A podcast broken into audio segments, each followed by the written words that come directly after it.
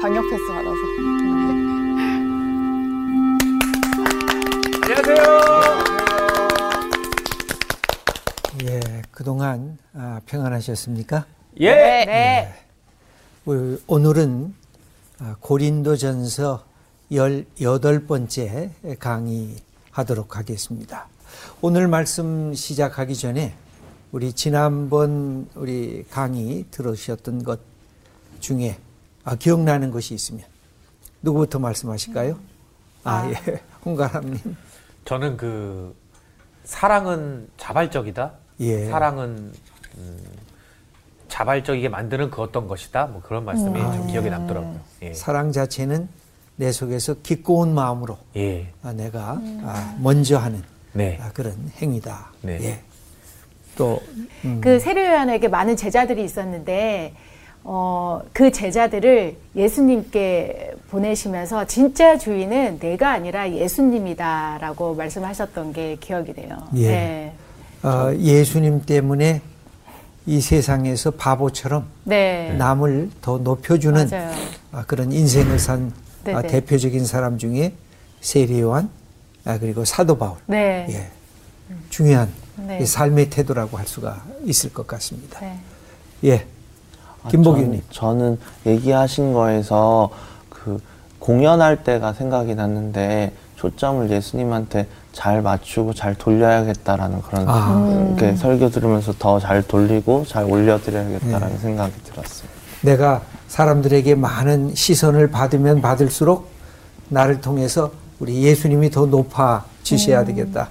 어, 가끔은 내가 예수님보다 더 높은 줄 알고 착각하는 경우도 있었을 텐데, 아, 내가 이렇게 이 축복을 받고 사람들에게 사랑을 받는 이유는 예수님 당신을 높이기 위함입니다. 예. 아주 멋진 태도입니다. 예. 그리고 IQ보다는 EQ고 EQ보다는 SQ 그리고 LQ다. 아. 영성 지수와 사랑 지수가 더 중요하다라고 음. 말씀하셨던 맞아. 게 생각이 납니다. 이를 통해서 역사의 치유가 일어나는 세대가 되어야 된다 이런 얘기를 하셨던 게 기억이 나요. 예.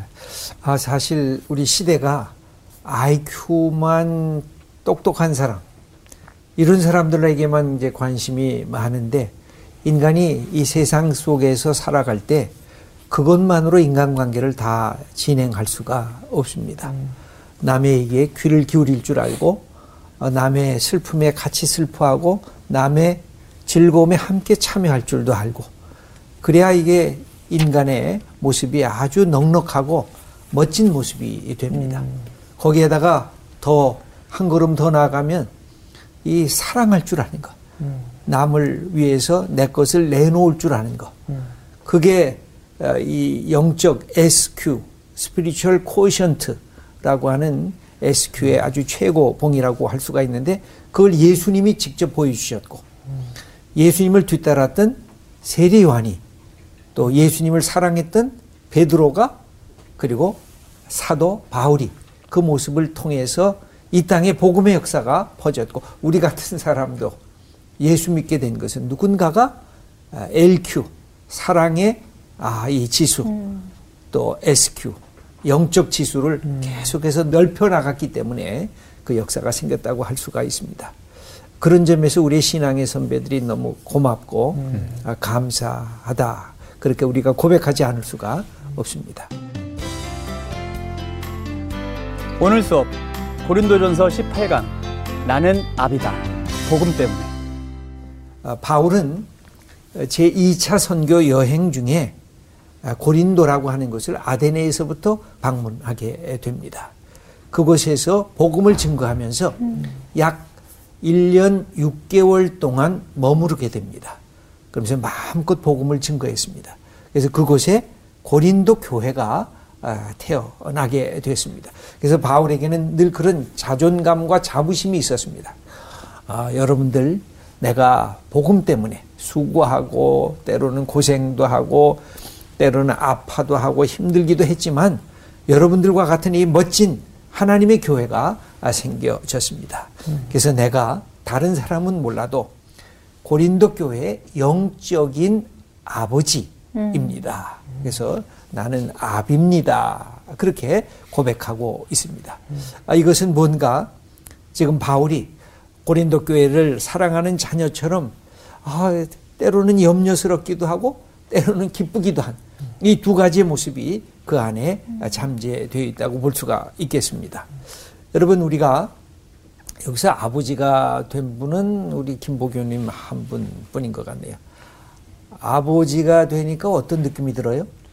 저 어제 그 저희 딸 똥 닦아주는데 그 순간 제가 30년 뒤에 얘가 결혼식장에 있는 모습이 순간 스치고 지나가더라고요. 순간 와, 막 뭉클해지면서 내가 얘 얘를 얘를 보낼 수 있을까 막 그런 생각도 들고 지금 이렇게 똥, 똥 벌써부터. 닦아주는데 그런 애가 그렇게 크면 어떤 기분일까 막 그런 생각이 들고 아 예. 어떤 아버지가 되고 싶어요? 저는 힘들 때 생각이 나서 전화해서 물어볼 수 있는 아버지가 됐으면 좋겠는데 아, 예. 잘할 수 있을지 모르겠어요. 예. 이게 사실 우리가 아직 아버지는 아니 됐을지라도 아버지에 대한 기억이 있을 것입니다. 아버지 하면 따뜻한 느낌이 내게 이미지로 다가오는지 아버지 하면 그냥 엄하셔서 나를 야단치던 기억이 내 앞에 가까이 다가오는지 사실 그 아버지에 대한 기억이 굉장히 중요합니다. 제가 여러분들에게 답은 다 요청하지 않고 아마 여러분들 머릿속에 아, 우리 아버지는 어떤 아버지였는가 아버지 생각하면 내 가슴이 따뜻한가 아버지 생각하면 갑자기 이렇게 깜짝깜짝 내가 어, 놀랄 수밖에 없는가 아, 이 어릴 때 어, 태어나자마자 세 살, 네 살, 다섯 살 이때가 굉장히 중요합니다. 그때 그 느낌이 평생에 진행되는 것이라고 할 수가 있습니다. 사실 우리의 부모님은 얼마나 소중한 분입니까? 우리가 부모님에게 배운 것, 받은 것이 너무 많습니다. 생명을 부모님으로부터 우린 선물로 받았습니다. 그리고 부모님이 우리에게 주시는 최고의 것이 뭘까요? 바로 이 세상을 사는 방법. 얘들아, 너는 이렇게 인생을 살아야 된단다. 사람을 만날 때는 이렇게 만나야 되고, 내가 일을 할 때는 어떤 마음으로 그 일에 집중해야 된단다. 이런 인생이 무엇인지, 삶을 어떻게 사는 것이 축복인지를 우리에게 알게 해 주셨습니다. 그런데 이것 때문에 우리가 기쁘고 감사하지만, 동시에 아, 우리 부모님이 막 지나가듯이 한 말이 그냥 내 속에 나이가 지금 서른이 되고 마흔이 되고 때로는 나이가 더 들어도 이게 안 없어지는 거예요. 나를 칭찬했던 얘기는 잘 기억이 안 나는데 나를 야단치고 내게 막 섭섭한 말씀 한마디 했던 것은 그냥 한 맺힌 것처럼 내 가슴에 꽉 이렇게 인박이고 못 박혀 있는 것을 보게 됩니다. 이런 점에서 우리는 상처를 저 멀리 있는 사람한테 안 받아요. 저 지구촌 밖에 있는 사람이 나를 욕한다고 나 끔찍도 안 하죠. 근데 가장 가까운 사람. 그게 누가 중요해요? 부모와 자녀와의 관계가 중요하고요. 부부의 관계가 그래서 또 중요해요. 남편이 한마디 한 것 때문에 깜짝깜짝 놀라고 아내가 한 것 때문에 아, 참 내가 내 인생이 별거 아니구나 하고 이렇게 좌절하기도 하고. 예, 그래서 이 참 가까운 사람일수록 우리가 말에 대해서 아주 조심을 해야 할 아, 필요가 아, 있습니다. 근데 이런 것들이 우리 속에 들어와 있는데 여러분 본래 아버지가 가장 역할을 하잖아요. 네. 그러니까 가장이 하는 것이 뭘까요? 세 가지가 있어요. 먹여 살리는 거. 그죠. 가족을 먹여 살리는 거. 아버지는 가족을 먹여 살리지 않으면 안 돼요. 이건 국가 지도자도 그래요. 권력자가 백성을 굶긴다. 백성을 먹지 못하게 한다. 그 지도자는 나쁜 지도자예요. 못된 지도자예요. 이 세계 속에 그런 지도자가 얼마나 많아요. 우리 가까이도 그런 지도자가 있잖아요. 네. 그것 때문에 우리가 참 너무 안타깝게 생각하는 거죠. 지도자가 되는 것이 아버지가 되는 것과 그 비슷한 부분이 있어요. 그래서 아버지가 가장이 되면 두 번째 하는 일이 뭐예요? 보호. 적으로부터 사회의 어, 압력으로부터 내 가족과 내 자녀를 보호하는 거예요. 이 보호 기능. 그래서 이런 점에서 아버지들이 담대해야 돼. 누군가가 내 가족을 에? 어? 비판하고 어? 그내 가족에 대해서 못 살게 구는데 에이 너희들이 해결해봐. 도망가는 아버지는 그 아버지가 아니죠. 이거는 국가 지도자도 그래. 국가 지도자는 뭘 해야 돼요? 바로 우리나라를 외세의 압력과 겁박으로부터 보호를 해야죠. 이걸 못하는 자기 권력만 유지하려고 애를 쓰는 지도자는 이 가짜 지도자인 거죠. 이 교회 공동체도 마찬가지인 거예요. 그래서 바울은 어떻게 했어요? 얘들아, 이단이 너희들을 자꾸만 잡아먹고 있구나. 그게 바울이 거짓 복음을 증거하는 사람, 거짓 선생, 이단적인 사설을 막 떠들고 다니는 그런 사람들을 향해서 끊임없이 경고를 해요. 그리고 너희들은 거기에 휩쓸려 들어가서는 안 된다. 그 복음의 핵심을 그렇게 가르쳐 주려고 해. 왜? 내가 영적인 아비니까. 그 다음에 세 번째로 가장이 해야 될 일이 뭐예요? 가족 내를 화목하게 하는 거예요. 소통이 되게 하는 거예요. 대화가 되게 하는 거예요. 내 자녀들이 무엇에 지금 힘들고 어려운 일을 당하고 있는지. 그래서 그것을 끌어안아야 되고 진정한 의미에 있어서 가족 공동체가 화목 공동체, 사랑 공동체, 국률 공동체로 만들어지게 하는 것. 그게 나라의 지도자들이 뭘 해야 돼요?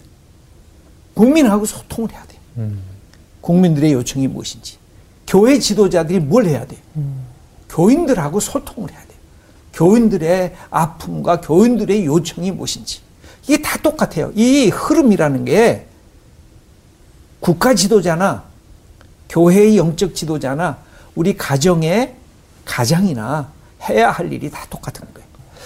우리 김보교님 아, 질문 있다 그랬는데 아, 그 성경에 보면 나를 위해서 그 예수님이 나를 위해서 아내나 그, 그 전답이나 이런 걸판 사람은 막 그런 얘기가 나오잖아요.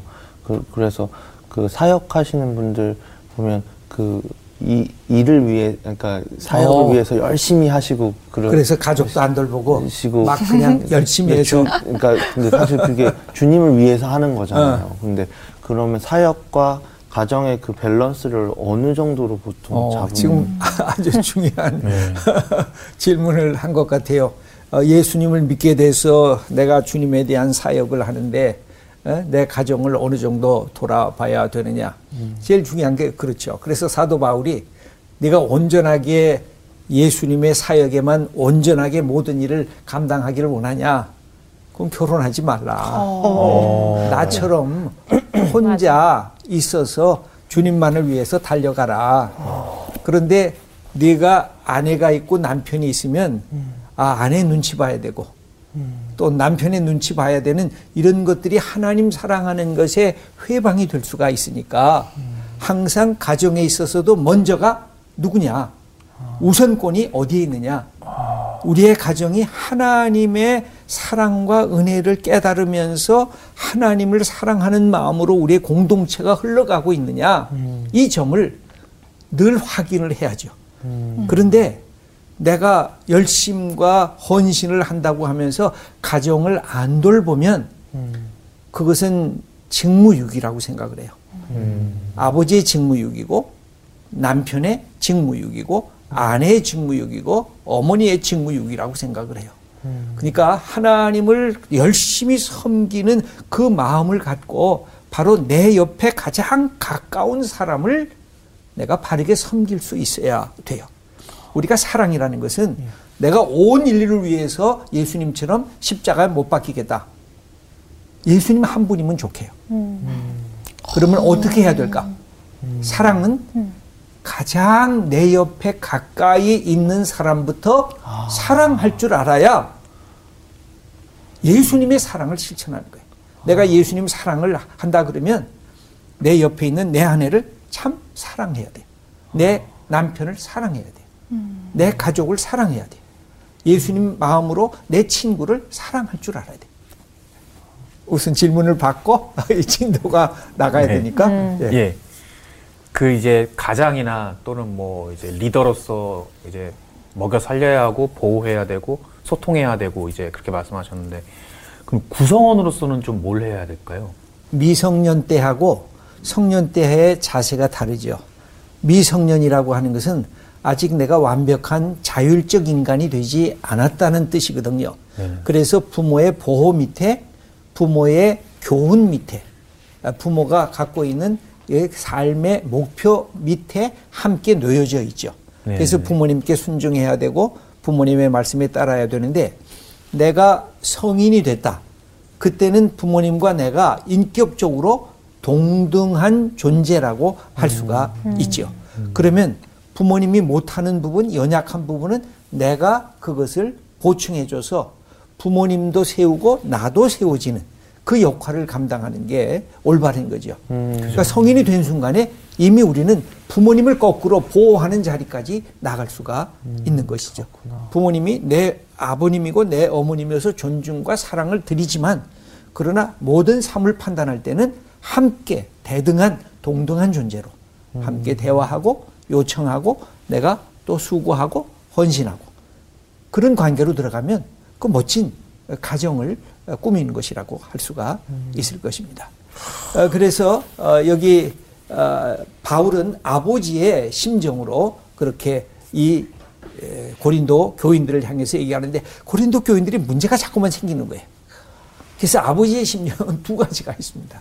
하나는 야 그래서는 안 되지 하고 야단치고 싶은 꾸중하고 싶은 그런 마음과 그러나 너희들은 잘할 거야. 그래서 격려하고 어, 그들을 아, 이렇게 위로하고 싶은 두 가지의 마음이 아, 다 아, 있습니다.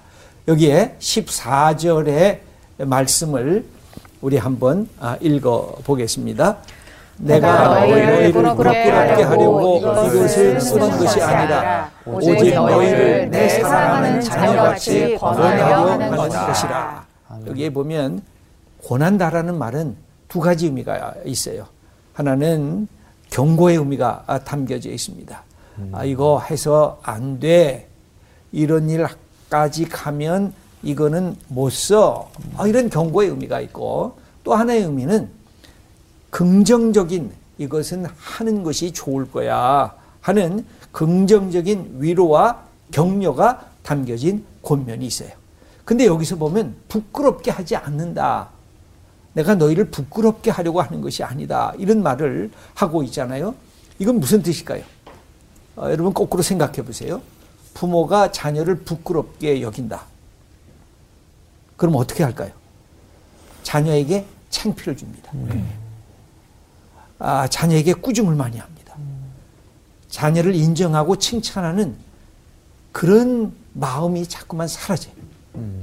이게 부모가 자녀를 부끄럽게 여길 때 생겨지는 아주 위험한 어, 부모의 위험한 부분입니다. 근데 거꾸로 자녀가 부모를 부끄럽게 여길 때 어떻게 할까요? 도망가죠. 내 아버지 아닌 것처럼 도망가 버려요. 내 엄마 아닌 것처럼 슬슬 피해요. 어, 이 참 가정 공동체라는 게 사랑의 공동체이기 때문에 부모는 자녀를 자랑스럽게 여기는 게 좋은 것입니다. 또 자녀는 부모를 자랑스럽게 여기는 것. 다만 이것이 교만으로 빠지면 안 되겠지만 나는 우리 부모님이 참 좋아요. 나는 고마워요. 자랑스러워요. 나는 내 아들, 내, 내 딸, 하, 너무 이쁘고 너무 좋아. 이런 게 굉장히 중요한 아, 우리의 태도라고 할 수가 있습니다.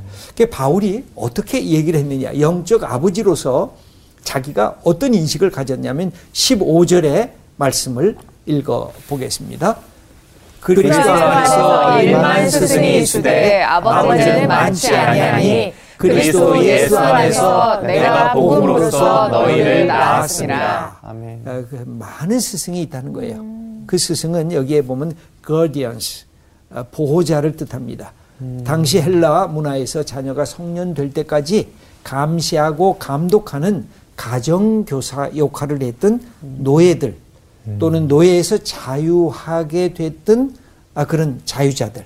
아, 그래서 주인으로부터 위탁을 받아서 내 아들, 내 딸 잘 이렇게 교육 현장까지 가고 잘 데리고 와라. 그리고 네가 잘 보호해줘라. 그런 스승은 많다는 겁니다. 오늘날의 스승 개념하고는 조금 다르습니다. 근데 나는 예수 안에서 내가 복음으로 너희를 낳았다. 여기 내가 내가 낳았다는 것입니다. 왜냐하면 18개월 동안 열심히 복음을 증거하면서 예수님 믿게 되고 그들이 자라나는 모습을 직접 보았기 때문에 너희들은 낳았다. 아비라고 하면서 낳았다 그래요. 그러니까 아버지 개념과 어머니 개념이 동시에 들어가 있다고 할 수가 있습니다. 그래서 이 바울은 해산하는 수고 갈라디아서 4장 19절의 말씀을 우리 한번 읽어 보겠습니다. 나의 나의 자녀들아 너희 속에 그리스도의 형상이 이르기까지 다시 너희를 위하여 해산하는 수고를 하노니. 아, 바울은 어, 여성이 아니어서 어머니가 되는 경험도 없었을 텐데 힘- 힘들었다는 거죠. 내가 해산하는 수고를 갖고 너희들을 복음 안에서 그리스도의 형상을 담기까지 그러니까 목표가 어디예요? 그리스도의 형상을 너희들이 닮아가기까지 나는 너희를 위해서 모든 수고를 애썼다 하는 그 사실을 이야기하고 있습니다. 그래서 이 사랑의 권위, 아버지 어머니의 권위는 늘 두 가지의 권위예요. 하나는 회초리의 권위, 또 하나는 보듬는 국률과 사랑의 권위입니다. 이두 가지를 잘 조정 못하는 부모님들이 참 많아요. 그냥 일방적으로 사랑만 그냥 하는 게 이게 엄마 아버지의 뜻이라고 생각을 하고 그렇게 사랑을 해요. 또 이놈은 내가 제대로 키워야 돼 하고 채찍질 같은 꾸중과 훈계와 명령만 하면서 키워 나가는 부모도 있어요. 근데 늘 이 두 가지가 동시에 있어야 돼요. 훈계를 하면 사랑으로 마무리를 해야 돼요. 사랑을 하지만 자기가 갖고 있는 자녀의 한계점을 끊임없이 가르쳐 줘야 돼요. 왜 하나님께서 선악과를 만드신 이유도 바로 그것이에요. 인간아, 너는 명령받을 하나님이 하늘에 계신다. 그래서 선악과를 먹지 말라고 하신 거거든요. 그래서 우리가 자녀를 키울 때도 그 자리가 필요한 거예요. 얘야, 여기까지다. 이거 넘어가면 안 돼. 그러나 나는 너를 사랑한단다. 그래서 이 권위, 두 가지의 권위가 동시에 있어야 되는데, 우리 하나님께서 이 두 가지의 권위를 너무 잘 가르쳐 주셨죠. 그것은 뭐예요? 하나님의 품성. 하나님의 품성이 하나는 공의와 정의. 또 하나의 품성은 뭐예요? 사랑과 국률. 그래서 두 가지를 어, 보여주는 구절을 제가 뽑아봤습니다. 하나는 잠언서 3장 12절의 말씀을 우리 함께 읽겠습니다. 대저 여호와께서 그 사랑하시는 자를 징계하시기를 마치 아비가 그 기뻐하는 아들을 징계함 같이 하시니라. 그러니까 하나님께서 우리가 잘못하고 죄악의 길에 들어서면 하나님이 우리를 어떻게 한다는 거예요? 징계하신다는 거예요. 그러니까 징계할 때왜 하나님 나 때려요? 그게 아니라 자기 자신이 어디에서 잘못되기 시작했는가를 깨달아 알라는 거죠. 그러니까 징계를 누가 해요? 아버지가 하잖아요. 징계를 안 하는 아들은 어떤 아들이? 남의 아들. 진짜 아들이 아니죠. 네. 네 마음대로 해. 난 너하고 상관없어. 못된 거? 너, 너 못되게 계속 굴어. 그러나 사랑하는 아들이 잘못된 길로 갈 때는 야 아니야 거기까지 가야 돼. 이제 돌아와. 네, 김보균님 오늘 질문이 아 버지가 되니까 할 게 많은가 봐. 징계와 폭력의 차이가 뭔가요? 아 징계와 폭력의 차이. 네. 근데 사실 뭐 예를 들어서 뭐 안 하면 뭐 맴매 그뭐 뭐, 혼, 뭐 혼 나 아, 뭐 요새 교육법에 이 징계를 못하게 돼 있을 거예요. 네. 예, 회초리를 못 들게 돼 있을 아, 거예요. 그렇군요. 예, 징계라고 하는 말에 이 회초리를. 음. 어, 근데 어, 저는 제 자녀를 키울 때 회초리를 들었죠. 전 들어야 된다고 생각했기 때문에. 근데 그렇게 계속 들을 필요가 없어요. 가장 어렸을 때, 그때 한 번만 들면 평생에 아, 아버지는 나보다 더 큰 분이구나. 내가 아버지 말씀에는 순종해야 되겠구나 하는 것을 깨닫는데 이 회초리를 잘못 들으면 계속해서 들게 돼요. 그럼 회초리의 기능이 없어지고 말아요. 그러면 지금 김보규님이 걱정하는 대로 회초리가 뭐가 될까요? 폭력이 폭력. 되고 말아요. 음. 근데 그건 안 되죠. 그런 회초리는 안 되죠. 폭력의 의미는 뭘까요? 그- 내가 갖고 있는 생각 속에 무엇이 들어가 있느냐? 내 자녀를 내 것으로 생각하는 거예요. 아. 내 소유물로. 그 다음에 내 자녀를 세우고 올바르게 성장하기 위한 관심보다는 음. 너내 말 안 들었어? 내가 하라는 대로 안 해? 그래서 내가 갖고 있는 이 울분을 터트리기 위해서 음. 회초리를 들게 되면 그건 반드시 폭력으로 가게 되어 있습니다. 그것은 부모가 갖고 있어야 할 올바른 태도가 아니라고 할 수가 있죠. 네가 정말 잘 되기 위해서 그 속으로 하는 거죠. 아이들한테 얘기할 필요도 없어요. 근데 이거는 안 돼. 그래서 요 때는 엄마가 얘기할 때, 아버지가 얘기할 때 들어야 돼. 이게 무슨 뜻입니까? 아버지는 권위가 있어야 돼요. 어머니도 권위가 있어야 돼요. 얘들아, 이거 하지 마. 근데도 계속 하는 자녀들이 있어요. 그건 어머니가, 아버지가 권위가 없다는 증거예요. 근데 얘들아, 이제 그만해. 내 그렇게 대답할 줄 알고 거기서 멈출 줄 아는 자녀들은 엄마, 아빠에 대한 권위를 존중해 주는 자녀라고 할 수가 있습니다. 그래서 이 모습을 보면 여기에는 징계를 하나님이 하신다 그랬잖아요. 근데 또 하나 우리 하나님의 성품을 보여주고 있는 구절이 이사야 49장 15절입니다. 우리 한번 읽어보겠습니다. 여인이 어찌 그 젖먹는 자식을 잊겠으며 자기 태에서 난 아들을 국률이 여기지 않겠느냐. 그들은 혹시 잊을지라도 나는 너를 잊지 아니할 것이라. 아, 이거 얼마나 놀라운 얘기입니까? 여인이 아이를 낳으면 모든 사랑과 정성이 아이에게 쏟아지거든요. 그죠? 그건 뭐 하나님이 그렇게 인간을 만드셨어요. 어, 저는 동물의 세계를 종종 보거든요. 동물의 세계가 자, 이 새끼를 키우잖아요. 그럼 그렇게 먹는 것을 탐하는 늑대도 음. 잔뜩 먹잖아요. 그럼 새끼들한테 오면 그걸 어떻게 해요? 개원해 주. 다 토해내요. 그건 동물의 본능을 어- 어기는 거예요. 엄마라고 하는 사랑을 얘기하지 않으면 설명할 수 없는 부분이. 근데 하나님은 뭐라 그랬어요?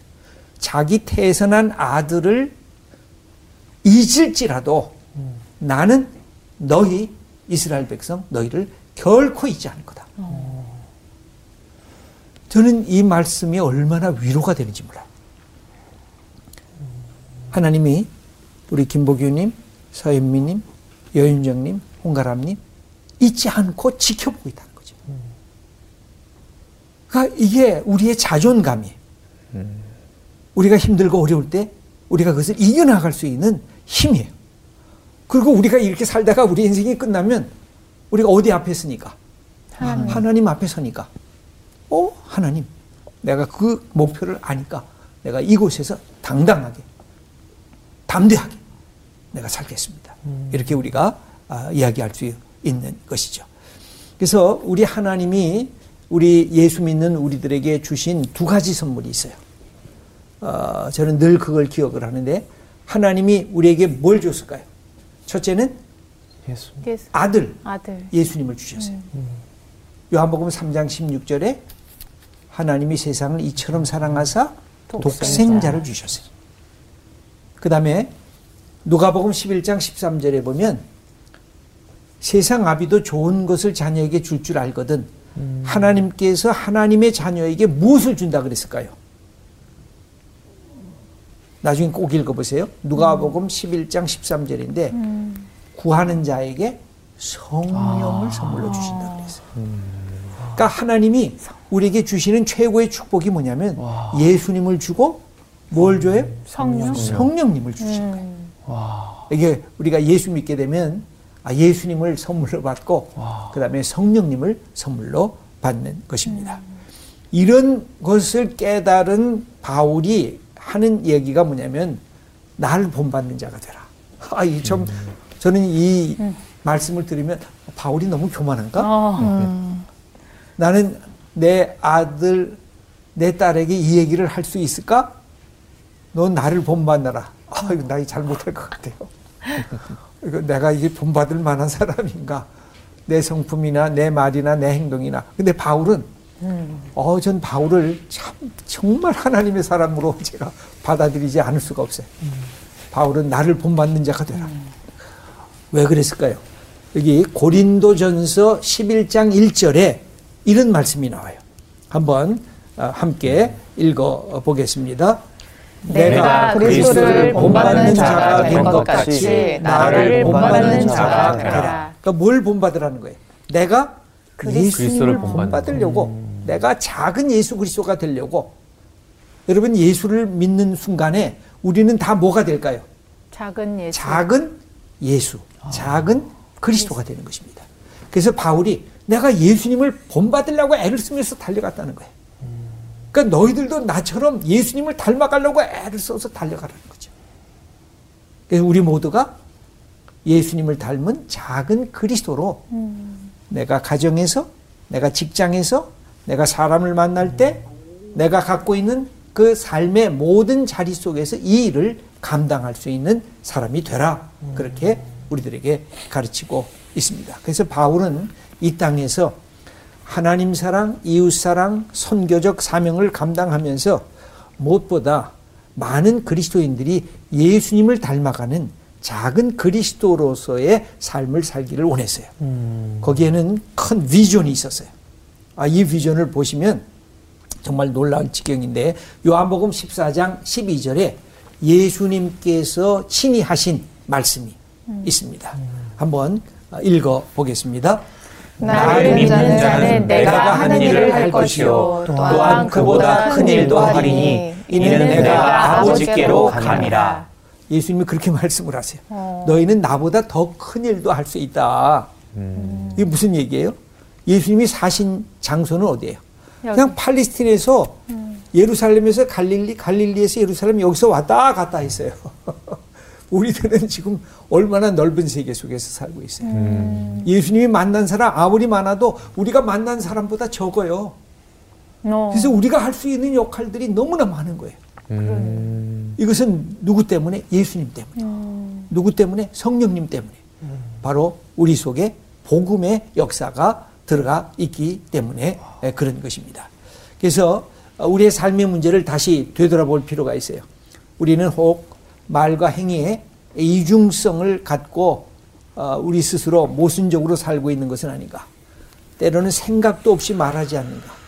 때로는 가치관도 상실되어 있는 우리의 모습은 없는 것인가. 우리가 복음을 외쳐도 복음대로 살지 않는다면 어, 현대판 바리새주의자가 될 위험성이 있는 것이죠. 그래서 우리가 늘 그걸 스스로 한번 돌아봐야 돼. 내 삶이 예수님이 꾸중했던 당대에 바리새주의자의 모습은 없는가? 거룩하다 거룩하다 그러는데 실상은 거룩하지 않은. 내가 하나님의 사랑을 갖고 사랑해야 된다 그러는데 남 보면 시기하고 질투하고 사람이 마음이 좁아져 가지고 남을 용납하지 못하는 그런 모습이 내게는 없는 것인가 우리가 돌아볼 필요가 있습니다. 어, 이 토마스 아켄피스의 얘기는 어, 다음에 에, 하도록 하는데 그냥 읽어보는 건 좋을 것 같습니다. 한번 읽어보겠습니다. 친구 없는 인생은 아무것도 아니다. 예수님이 등등하는 것이 되지 않으면 슬픔과 외로움을 겪게 될 것이다. 친구를 많이 사귀라. 그리고 그들을 진정으로 사랑하라. 하지만 예수님을 더욱 특별히 사랑하라. 그러니까 예수님이 우리의 친구인데 예수님을 더 사랑하면서 예수님을 닮아가라는 그런 뜻입니다. 제가 시 한 편을 아, 마지막으로 소개해 드리도록 하겠습니다. 제목이 그냥입니다. 음. 아, 문삼석이라고 하는 시인이 쓴 것인데 어, 제가 한번 읽고 여러분하고 같이 한번 읽어보죠. 엄만 내가 왜 좋아? 그냥 넌 왜 엄마가 좋아? 그냥 아, 여러분 이런 고백 해본 적 있어요? 아, 엄마, 아마 이게 딸처럼 여겨져요. 이 관계가. 이 남자들은 이런 얘기 못 하거든. 아들들은 이런 얘기 못 하는데. 엄마와 딸처럼 이렇게 여겨지는 이 재밌는. 왜 엄마 좋아? 그냥. 엄마는 왜나 좋아? 그냥. 아, 이 사실 따뜻한 아, 정이 오고 가는 아, 그런 것입니다.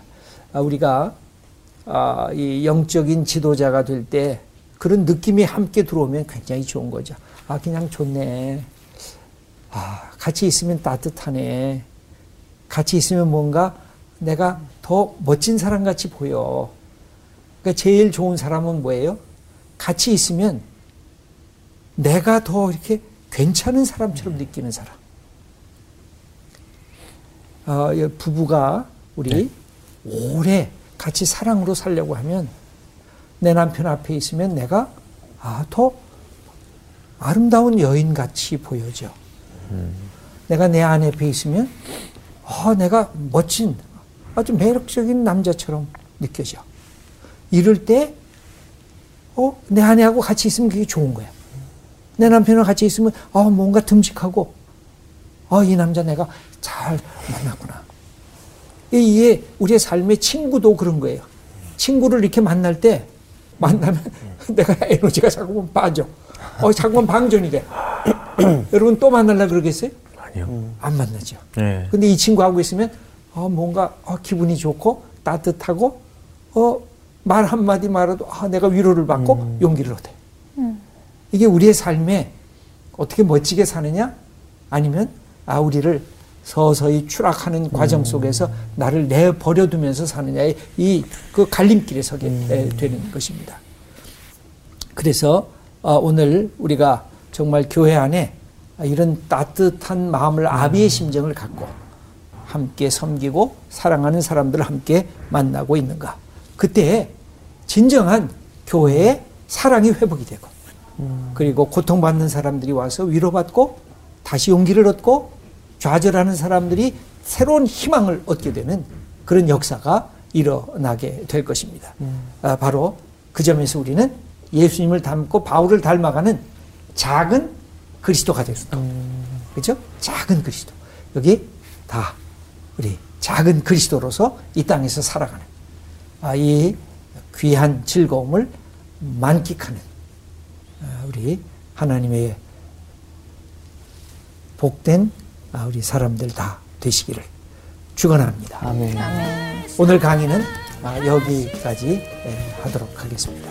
감사합니다. 감사합니다.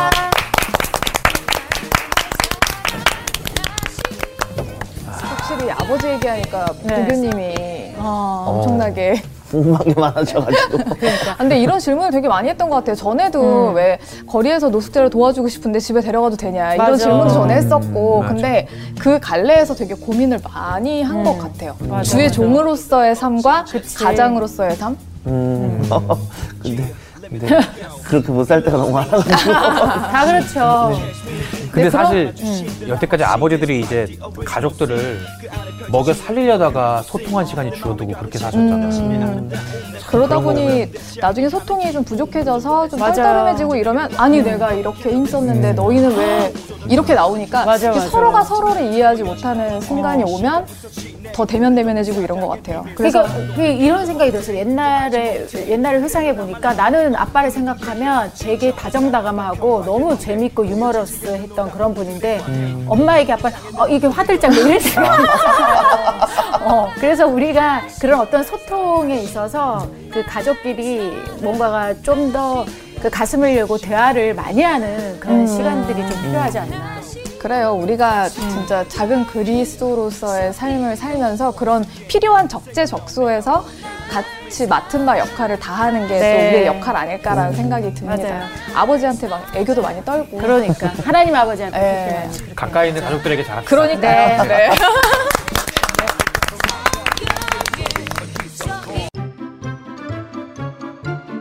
이번 주 퀴즈입니다. 모압 왕으로부터 이스라엘을 저주하라는 부탁을 받은 사람은 누구인가요? 1번 발디엘, 2번 발락, 3번 발람. 정답을 아시는 분은 CBS 성사학당 홈페이지와 성사학당 카카오 채널을 이용하시면 됩니다.